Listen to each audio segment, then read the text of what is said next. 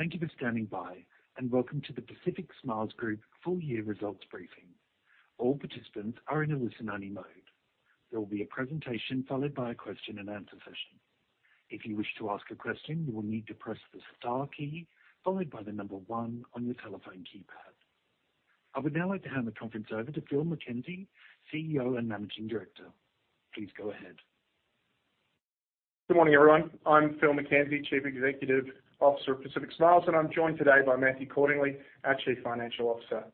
Together, we'll be taking you through the presentation that we posted on the A S X earlier this morning, outlining the company's performance for the financial year ended thirty June twenty twenty-two. This includes a review of the company's business performance, along with an update on our growth and strategy, as well as an outlook for the year ahead. Clearly, F Y twenty-two was a difficult year for the healthcare industry and for Pacific Smiles. We're a business that relies on face-to-face contact between dentists practicing in our centres and their patients. COVID-related lockdowns, restrictions and illness had a significant impact on our ability to see patients and maximise revenue from the network and infrastructure that we've steadily built over many years. The lockdowns in part of New South Wales and Victoria extended well into October twenty twenty-one. The subsequent emergence from lockdown saw a very strong rebound in performance the following month in November. However, with the emergence of the COVID Omicron variant in December, combined with the government's decision to largely allow the population to self-regulate their movements and communities, the business experienced a different form of disruption. This was manifested in COVID-related illness, leading to a material increase in practitioner absences and patient appointment cancellations. Notwithstanding, all our centres remained open during the pandemic to support the dentists who wanted to provide oral care services to their patients, and this decision to keep our centres open impacted our ability to manage costs in proportion to the impact of the pandemic on our top line. We are a business with a fixed level of costs, which is reflected in the results we're presenting this morning. However, it's worth noting that our operating cost structure positions the company to generate strong returns in the future as demand returns and conditions stabilise. There are signs that the worst of the pandemic as it affects our business is behind us. Volumes towards the end of F Y twenty-two and the early part of the current year have improved. This gives us reason to be optimistic that we're on the path to returning to pre-pandemic levels of activity.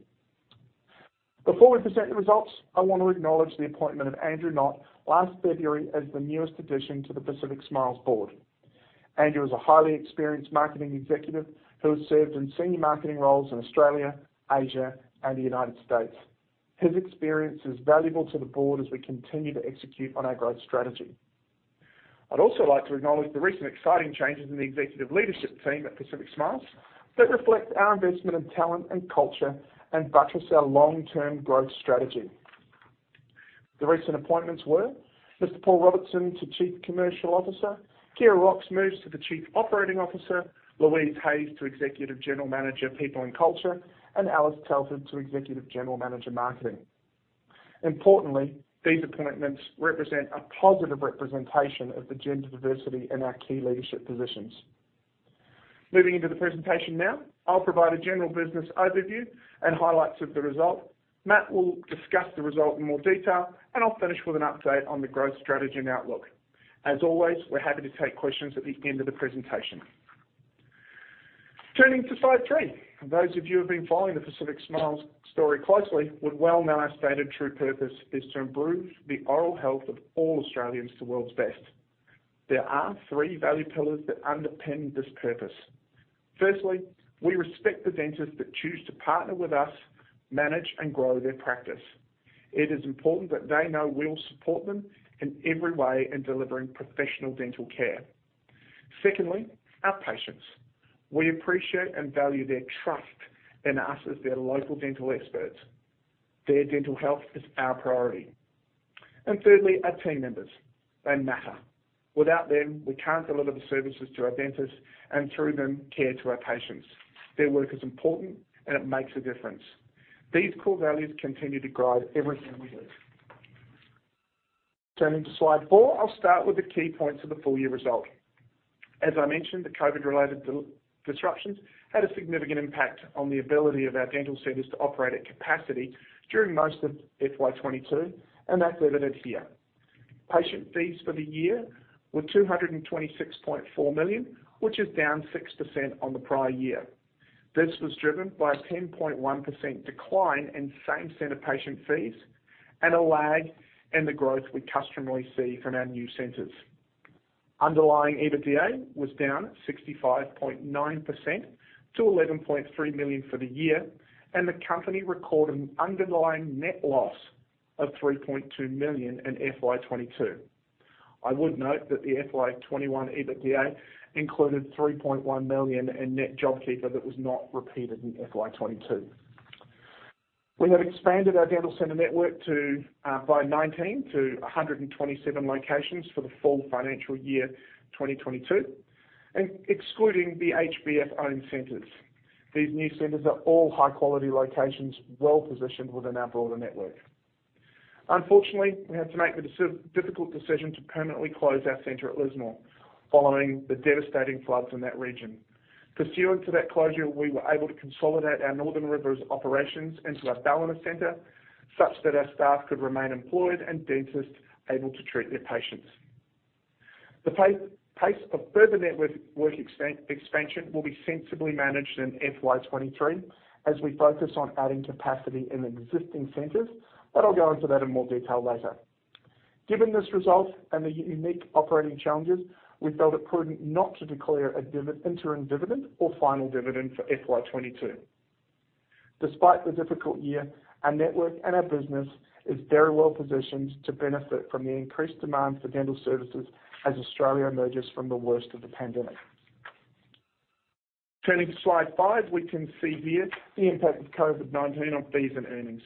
As I mentioned earlier, the decline in total patient fees was driven by the decline in same centre fees and the lag in growth of our new centres due to restrictions and illness that negatively impacted patient attendance. Our underlying EBITDA was down significantly on the prior year. The impact on our earnings was amplified by the impact of two conscious decisions we made to keep all our centres open throughout the pandemic and the continued investment in network growth with the opening of nineteen new centres. Why did we take, why did we make these two important decisions? Firstly, in keeping all centres open, we were mindful of the impact that temporary closures or materially reduced operations would have on our ability to retain staff and dentists. It was vital that we positioned the business to be able to meet the inevitable increase in demand once the impact of the pandemic waned. That would have been otherwise a significant opportunity lost. Secondly, we chose to invest in new centres based on the quality of sites we were being offered by landlords. We have a proven model and high conviction in the returns it generates for investors. While we acknowledge the lag in earnings caused by opening these centres into a challenging operating environment, we believe that history demonstrates they will generate attractive long-term returns for our shareholders. We've kept the market continually appraised of our trading during twenty twenty-two, and it is evident that our volumes are on a trajectory that is gradually returning to pre-pandemic levels. We do not forecast the same surge or pent-up levels of demand we've seen in previous post-hard lockdowns earlier in the pandemic, but rather a steadier rate of growth and margin expansion. Turning to slide six and a summary of operations. We've opened nineteen new centres during the year, thirteen in New South Wales, four in Victoria and two in Queensland. The new openings were supported by our tried and tested pre-booking campaigns, and forward bookings were strong for each one of the new openings, including several records. It's a credit to the team that we were able to deliver these nineteen centres amongst the disruptions caused by COVID to normal construction, fit out and timelines, and all at a reduced capital construction cost relative to prior years. As well as our own centres, we added four new H B F dental centres to the network, taking the total of these to six centres by the financial year end. We operate these centres under a managed service agreement with H B F, an important corporate partner to Pacific Smiles. As well as opening new centres, adding to the volume of dental chairs and operation across our established network gives us the capacity to service growth in demand at a lower incremental cost. For the full year, we've added seventy-two new dental chairs, including fifteen in existing centres.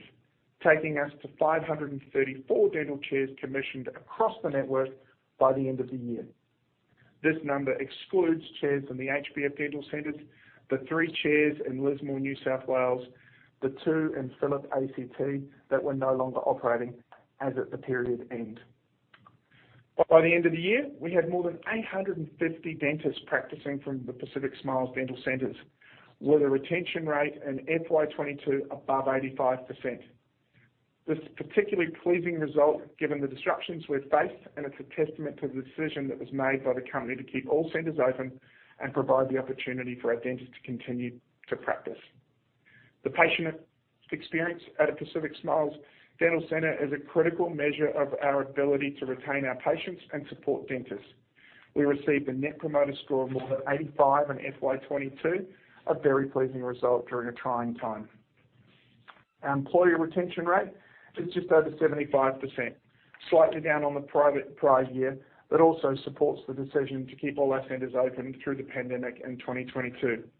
We offer all our employees a long-term vocation, advancement opportunities and a career pathway that engenders loyalty to P S G. Our employees matter to us. I'll now hand over to Matthew to take you through the financial results in more detail.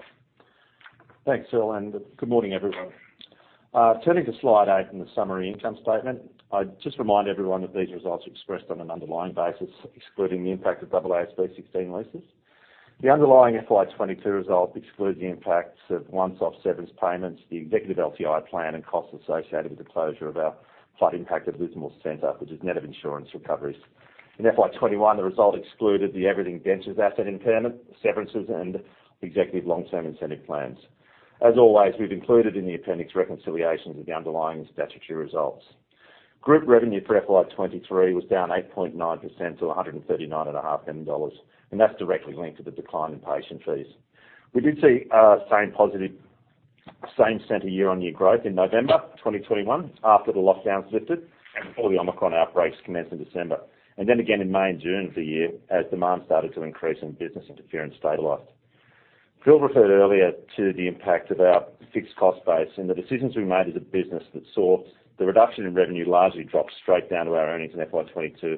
It's also important to remember that there was three point one million dollars in JobKeeper benefit to EBITDA in F Y twenty-one that was absent in the F Y twenty-two result, and exacerbated earnings drag from opening new centres into a COVID environment over the last two years. The other, the other item I draw your attention to in the income statement is the three point one million dollars increase in depreciation and amortisation charge.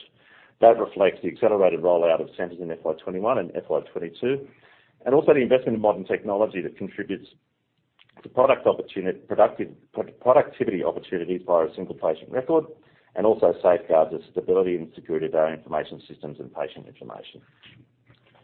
On to slide nine in the EBITDA bridge, which depicts movements year on year on both a dollar and margin basis. These charts show the drivers of the movement in both underlying EBITDA and the EBITDA margin between F Y twenty-one and twenty-two. COVID impacts are most evident in a ten point one percent decline in same centre fees, which affected EBITDA value and compressed the EBITDA margin. Outside of these impacts, the one-off contribution of JobKeeper in F Y twenty-one had the biggest impact on the comparison. F Y twenty-one new centres and margins dragged for longer than what is normally observed in the trajectory of our new centre performance. We characterise this drag as a delay in the expected ramp in earnings, and I'd remind investors of what Phil mentioned earlier, which is that we believe these centres will generate our customary shareholder returns over time. Startup losses from new centres were greater in F Y twenty-two when we opened nineteen new centres versus the fifteen in F Y twenty-one. The contributing factor here is that we opened the majority of those new centres later in the financial year. Pleasingly, corporate costs were flat compared to F Y twenty-one. However, on a lower fee basis, there was a disproportionate negative impact on margin. Turning to slide ten now and the cash flow and balance sheet. Net of disposals, capital expenditure was twenty-two point eight million dollars for the year. The most significant items here were new centres at thirteen point seven million dollars, technology upgrades at three point five million dollars, and relocation and expansion of centres at three point one million dollars. We also invested in centre refurbishments, replacement of surgical equipment, and share uplifts. nineteen new centres opened in F Y twenty-two drove a net increase in property, plant, and equipment. The increase in other current assets primarily relates to a two point four million dollars tax receivable balance due to the losses incurred in F Y twenty-two. Borrowings of seventeen point five million dollars were drawn down in F Y twenty-two, which funded our nineteen new centres. Cash at year-end is eleven point eight million dollars, which combined with twenty-one point five million dollars of debt headroom under our debt facility underpins comfortable liquidity for Pacific Smiles. As we previously disclosed, Pacific Smiles completed the extension of our forty million dollars debt facility with C B A for a further three years on better terms, and we remain well within our financial covenants. I'll hand back to Phil now to take you through the remainder of the presentation. Thanks, Matt. We'll turn now to slide twelve, where I want to touch on the initiatives underway to ensure E S G principles are embedded throughout Pacific Smiles. We are a purpose-driven organisation. As I said at the outset, our goal is to improve the oral health of all Australians to world's best. But we also want to ensure that our business reflects community expectations around commitments to sound environmental management, social equity and good governance.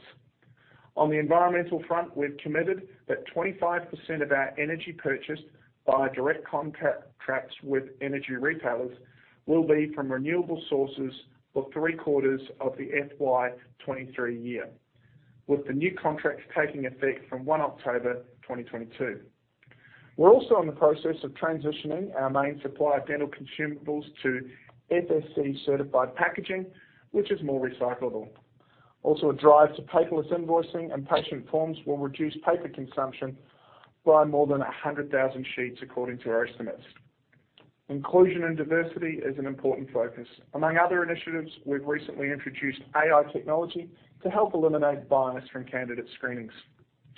On governance, we continue to review and update our corporate policies and procedures to guide appropriate behaviours and build transparency through our board subcommittees. I'd now like to go to slide thirteen and speak to the company's priorities over the medium to long term, coming out of a, a very unusual few years. As difficult as the past two years have been in the face of unique challenges and disruptions, this has not altered our long-term goals. Our long-term strategic goals are underpinned by a strategy centred on culture, operational excellence, same-centre growth, innovation and network growth. Culture underpins every successful enterprise. For Pacific Smiles, it ensures our people share our purpose, enjoy what they do, and operate together as a seamless unit. A positive culture will translate to strong dentist, patient and employee experiences, and ultimately accretive shareholder returns.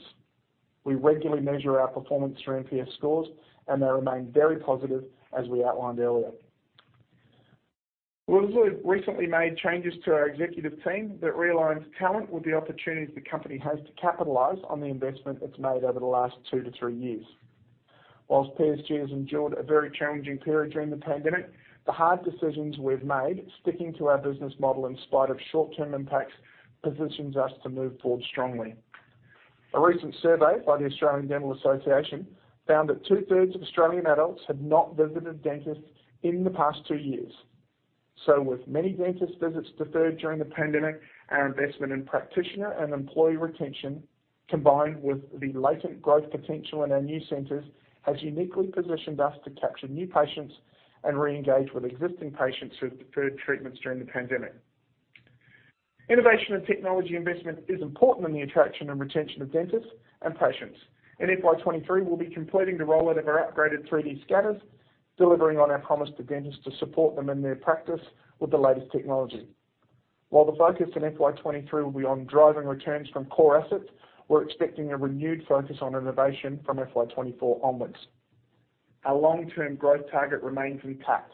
We'll continue to add new dental centres, position them in the right areas to maximise efficiencies and economies of scale, capitalising on market opportunities at a rate that aligns with sensible management of our balance sheet and use of capital. To slide fourteen and some commentary on network growth as it applies to same centres. This slide illustrates the potential for growth from existing centres. As I mentioned, nearly one-third of our centres are less than three years old, which we classify internally as immature. That is a significant opportunity for us to, given the growth, the growing patient fee and EBITDA contributions from immature centres that are expected to accrue to P S G over the coming years. I make the observation that as of the thirtieth of June, seventeen percent of surgeries were yet to be commissioned across the network with chairs. There is significant untapped capacity within our existing centres, one hundred twelve surgeries to be precise. The uplift of chairs is a cost-effective and highly accretive way to add capacity where growth and demand warrants it and identifying opportunities to commission these new chairs will be a continued focus for us in F Y twenty-three. Turning now to slide fifteen, which shows the incremental growth in patient fees, EBITDA and EBITDA margin that we would normally expect from new centres as they mature to five years and beyond, and how this trajectory has been affected by COVID in recent years. Clearly, the performance of new centres has been softer than we would expect, given the many of them opened and the disruptions of restrictions and lockdowns. The bottom left table shows that new centres typically generate two point five million dollars in fees and a half a million in EBITDA after five years of opening. Centres typically open with three chairs and capacity to extend that to five, which we aim to have done by year five. We target profitability between nine and twelve months of opening, and for the CapEx investment in each new centre to be paid back within five years. There is a comprehensive and diligent piece of work attached to any new centre, starting with pre-marketing campaigns to generate forward bookings prior to opening. Centres that open in F Y twenty-two have performed better in the first year of operation than similar cohorts in previous years, as our marketing campaigns have improved and matured. We're now regularly seeing more than five hundred appointments booked prior to a new centre opening. Turning to slide sixteen, I'd like to update you on the managed service agreement we have in place with H B F in Western Australia. H B F is the largest health fund in Western Australia and is a fixture in that state's healthcare landscape. H B F's market share is quoted in their twenty twenty-one annual report is at seven point three percent. We've now opened four new H B F dental centres in F Y twenty-three, taking the total number of these centres to six, with forty-six dentists practising. H B F D provided over ten thousand appointments, and the N P S reached almost eighty for F Y twenty-two. The new centres performed strongly. All were typically booked out six weeks in advance. All H B F D centres have state-of-the-art facilities with top-of-the-line ergonomic and functional surgery chairs, three D imaging and scanners. These are all important features for our dentists, along with clinical autonomy and appointment book fulfilment. H B F dentists are included in our Pacific Smiles Graduate Insight graduate development programs and have access to online learning, leadership and mentoring programs. Turning to slide seventeen now. I think it's important to highlight to investors the opportunity that Pacific Smiles has as we head into F Y twenty-three to grow shareholder returns. There really are six key pillars that underpin this opportunity. Firstly, our considered investment in new centres over the last two years have been in high-quality locations that are complementary to our existing network, which generates operating efficiency for us. Secondly, it's evident that many Australians, some of whom are Pacific Smiles patients and many who are not, have not been to the dentist during the pandemic. This is an opportunity for Pacific Smiles to capture the expected increase in demand for dental services going forward and to increase our market share. We've already touched on the investment we've made into the retention of our staff and practitioners. This investment will allow Pacific Smiles to be able to service that expected increase in demand as patients commence a return to their usual dental appointment patterns.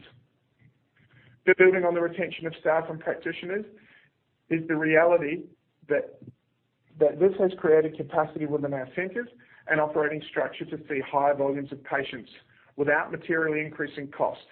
This is the opportunity for margin recapture and growth. The maintenance of the health and stability of relationships with our key long-term partners has been fundamental to ensuring the collective well-being of all stakeholders in Pacific Smiles. Across our key suppliers, partner health funds, landlords, builders, H B F in Western Australia, and our financing counterparty, they are relationships that will ensure Pacific Smiles should continue to grow and deliver shareholder returns. And finally, Pacific Smiles has now completed a two-year period of significant investment in our infrastructure and I T systems. This investment will lead to the streamlining and simplification of many of our processes and create efficiencies for the business. Enhancements in practitioner and patient experience will be evident following the delivery of a single patient record and investments in modern equipment such as three D scanners. Slide eighteen. On this slide, our final slide, I'd like to offer some insight into our F Y twenty-three investment expectations in new centres and forecast patient fees and EBITDA. As you know, we withdrew guidance in late twenty twenty-one in light of the unstable trading conditions. As of today, Pacific Smiles has generated patient fees of thirty-two point nine million dollars, a thirty-five point three percent increase in patient fees year on year, and a twenty-eight point four percent increase in same centre fees. Our guidance for F Y twenty-three is for patient fees to be in the range of two hundred seventy to two hundred eighty-five million dollars and underlying EBITDA to be between twenty-four and twenty-seven million dollars. This guidance assumes that there is no increase in disruption in the business interference due to COVID nineteen and above what is being currently experienced by the, uh, experienced by the business. Should these conditions materially change, then we will continue to update the market accordingly. In respect to network growth, we're planning to open five new Pacific Smiles centres and two new H B F dental centres in F Y twenty-three. Finally, I'd like to confirm that it is the company's intention to reinstate dividends in F Y twenty-three in accordance with the current board policy and subject to prevailing trading conditions. In closing, on behalf of the executive leadership team, I'd like to say thank you to the entire Pacific Smiles team for their dedication and commitment through a very challenging period. Your efforts and energy is incredibly important and very much appreciated. To the dentists who practice at Pacific Smiles, I'd also like to say thank you. We value the trust you place in us by choosing to operate in our network and appreciate your contribution to delivering on our true purpose. I hope today's update has given you a comprehensive insight into our business. Matt and I are, of course, happy to take your questions now, and I'm handing over to Travis to manage. Thank you. If you wish to ask a question, please press star one on your telephone and wait for your name to be announced. If you wish to cancel your request, please press star then two. If you're using a speakerphone, please pick up the handset to ask your question. The first question today comes from Hayden Liu from Evans and Partners. Please go ahead. Oh, hi, Phil and Matthew. Um, thanks for taking my question. Um, maybe firstly, just wanted to understand the underlying assumptions around um, twenty-three guidance. So, uh, Phil, you called out obviously expecting improvements in, in patient fee, fee performance and volumes, but maybe on the cost side of things. So we saw employee costs and consumables sort of step up in that second half. Um, I guess how much of this increase are you carrying into the twenty-three EBITDA guidance of twenty-four to twenty-seven million? Thanks. Yeah, thanks, Hayden. Um, I'll let Matt expand on it. Uh, needless to say, uh, we are expecting with the um, sensibly increasing patient volumes um, to improve our patient fee line. Uh, we have very stringent views on cost, and I'll let Matt, Matt give you a little more flavour for that. Yeah, go ahead. Um, I think you're, you're asking sort of how much is going to drag into F Y twenty-three. There will be some, no doubt. Um, and by and large, that's because the expected ramp in, in volume and fees in F Y twenty-three um, won't be as robust as what we saw in F Y twenty-one when we came out of a, uh, that hard lockdown period. Um, we put down um, thirty-four centres in the last two years and, and they're, they've opened into a COVID environment. So there is inefficiency in those new centres, but it, but it will improve at a, at a steady cadence throughout the year. Um, but we won't be fully efficient by year end. That'll continue into F Y twenty-four. Right, gotcha. Um, so I guess no meaningful impact, sort of um, meaningful improvement um, is sort of assumed there. Um, but I mean, just trying to look, there, there will be. Look, to be clear, there will be improvement. Um, we won't be, we won't get back to full efficiency by the end of the financial year, though. And I think that's you can see that in the margin implied in the guidance. Yes, gotcha. Great, thanks. Um, because I was just trying to get to um, maybe on the consumable side of things, how much of that is transitory versus non-transitory? Um, maybe over the longer term? Yeah, so consumables um, are typically around five percent of patient fees. They're fully variable, so they, they shift in line with volume. Um, the second half increase you probably saw was relative to, to stocking up new centres. We, we built a lot of new centres in the second half of F Y twenty-two, so as they're stocked, that probably just increased the consumable percentage, but we'd expect them to, to, to normalise in F Y twenty-three, especially given the, um, the guidance around new centre development. Okay, great. Thanks for that. And maybe just on um, the new centres, it seems you've sort of dialed back the pace of the rollout from, to five centres in twenty-three. Um, I know the presentation sort of called out rollouts sort of balanced against profitability, um, but I guess on a go-forward basis, is it fair to say we should expect this level of rollout at least in the next few years, or do you sort of anticipate going back to the pace of um, openings that we've seen in the last two years that you, you just um, sort of alluded to, Matt? Yeah, for sure. We see the, the, the deployment of capital as an absolute privilege, uh, and as long as it's in line with our growth expectation and the support of the board for sensible shareholder returns, um, we would like to see our um, our growth profile of new centres step back up um, to what we've been able to deliver. Um, so we're really excited for that to return.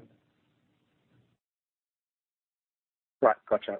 Um, yeah, because I noticed the long-term target of greater than two hundred fifty centres is still sort of intact. So I assume you still see the opportunity out there, but it's just a matter of dialing back in the near term, but you sort of want to get back to that, that level um, over time. Is that correct?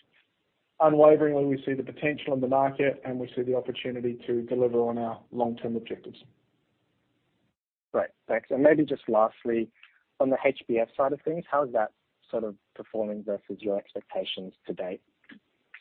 Yeah, we're, we're delighted with the partnership. I'm very pleased with the new centres that are on the ground. Um, the dentists are enjoying the experience. The patients are enjoying the experience. And um, I'm very proud of what we've been able to develop in that very important state. So um, going well and developing continuously. Great. Thanks for that, uh, Phil, Matthew. Thanks, Hayden. Cheers. Thank you. The next question comes from Melissa Benson from Wilsons. Please go ahead. Good morning, Phil and Matt. Um, thanks for taking my question. I just wanted to see, um, kind of playing devil's advocate, if it turns out that the kind of trading conditions did remain kind of choppy and challenging for the next, say, two years, um, is there anything in the cost structure that you could change to kind of recapture some of the margin if it wasn't all just reliance on, on patient volumes? Hey, Melissa, thanks for the question. I think um, implied underlying in, in, in all of our model is that there is, uh, at some point when the growth does stop, perhaps over that two hundred fifty, a release of margin uh, as the business stabilises and we get past this so-called immaturity stage. Um, right now, we're not there, and right now, um, we as an executive team and the board would be loath to, um, to, to, to be deterred from our growth plan. We just need to navigate these choppy conditions Uh, and make the very best with sensible decisions. So, um, yes, but at this stage, we're, we're holding the line with um, a growth being a growth business. Yeah, definitely understood. Um, one other question is just around the network more generally, I guess. I mean, are you still seeing kind of impacts isolated to certain states or certain areas, um, or, or is it kind of across the entire network? I guess, is there any way you'd call out as being particularly weak? I wouldn't suggest that anywhere is particularly weak, but one of the interesting challenges is the amount of um, members of the public that now choose not to report. Um, therefore, it's difficult to track uh, what's going on in any particular state and what I would call a macro factor. So I can share that all of our regional teams, all of our centre leader teams work diligently to follow up on patients each day, uh, and that together with appointment book management, uh, care and respect for dentists, Um, everybody's doing the very best that they can.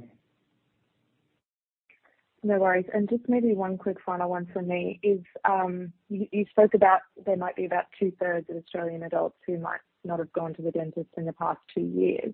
I mean, how how does that kind of look versus your existing patient book? Does that kind of align? And I guess what are you what are you kind of actively doing to go and capture that market share versus, say, competitors? Is it new advertising campaigns, ramping up what you're doing? Yeah, a cu- couple of things. The, the first and, and most important is, is care of our existing patient base. Um, so we've got sophisticated data management tools and uh, for, for looking after our database. So we've got um, multiple methods of uh, encouraging repeat attendance, uh, and there's a, a sophisticated group of people that work on that for us continuously, ensuring patients attend a couple of times a year. Then there's the avenue of accessing both walk-in patients, but also uh, campaigns above the line uh, and primarily through digital services in order to draw new patients in, and that's where we never sleep. So we've got a, a team of people and great partners that are continuing to work on that. A couple of things that have always been a cornerstone for us, the ability to uh, see emergency patients at any time, and we have sections in our books blocked off every day to cater to those unexpected moments in patients' lives. Um, but also um, speaking to people where they live as the local dentist and the trusted local dental expert, uh, that's where we live and that's where we make it happen. And it's as much about the local teams, and that's a point of differentiation for us. Thank you so much. Once again, to ask a question, please press star one on your phone. The next question comes from James Bales from Morgan Stanley. Please go ahead. Hi, guys. Uh, a couple of questions from me. Firstly, it looks like um, comps have been strong early, but that's cycling some very weak comps same time last year. Maybe you could give us some colour in terms of what you're seeing in forward bookings for the next six weeks and how that run rate over the first quarter compares to what's baked into the guidance range on patient fees. Yeah, James, thanks for the question. I'll, I'll start and let Matt um, round us out. Um, sage observation, yes, it was a, a turbulent time these last couple of years that are the comparative. What we're seeing is not the same, um, what I would call ramp back post the hard lockdowns. We're seeing a steady return to, from patients uh, and equally a steady return of practitioners from illness. So we're seeing a, a relatively stable environment, yet uh, in a some what unpredictable conditions. So we've got sensible rank profiles for centre performance, um, and this has been thought through in the construct of the range for our guidance. I would suggest that over time we'll continue to tighten that range, particularly at the A G M, um, but equally should any disruption occur, we'll seek to um, to make sure that you're properly and fully informed. Yeah, James, just to add to that, we've got a pretty good line of sight on the next six weeks of bookings in the business. Um, it, it, it's been fairly stable for the last few months now.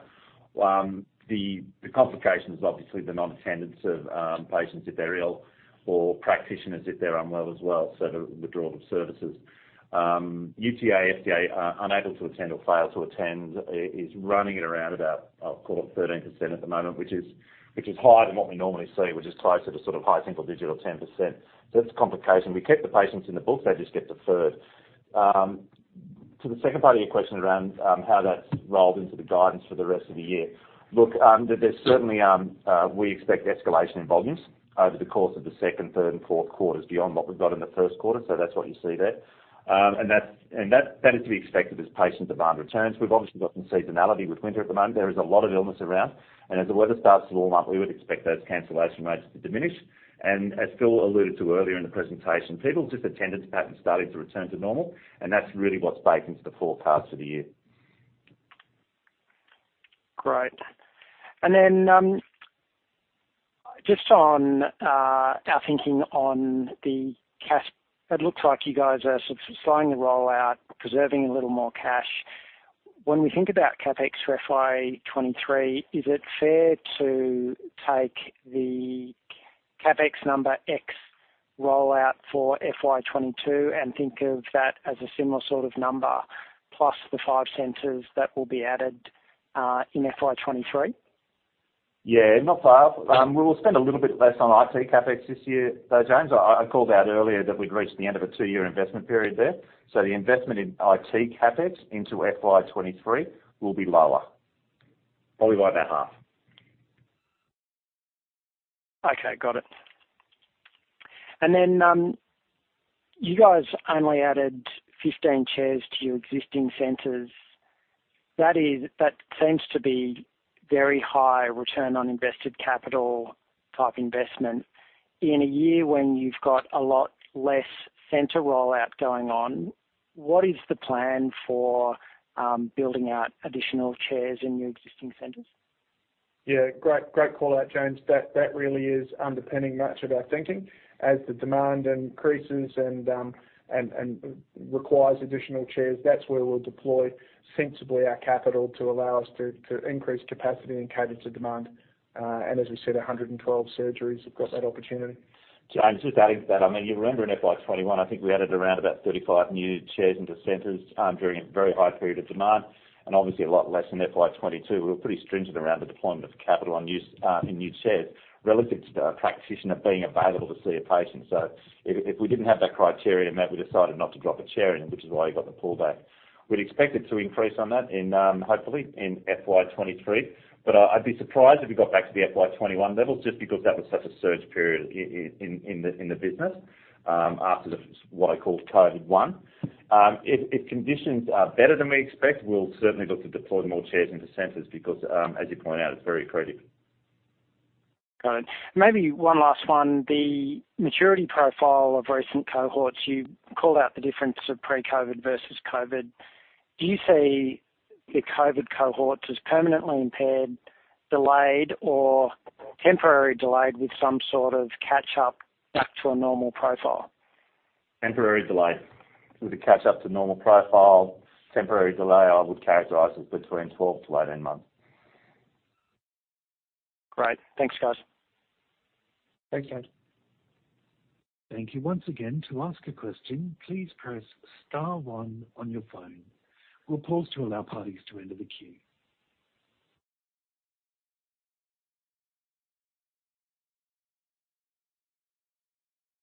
At this time, we're showing no further questions. I'll hand the conference back to Phil McKenzie for any closing remarks.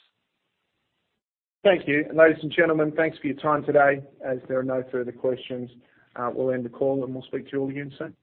All the very best. Thank you. That does conclude our conference for today. Thank you for participating. You may now disconnect.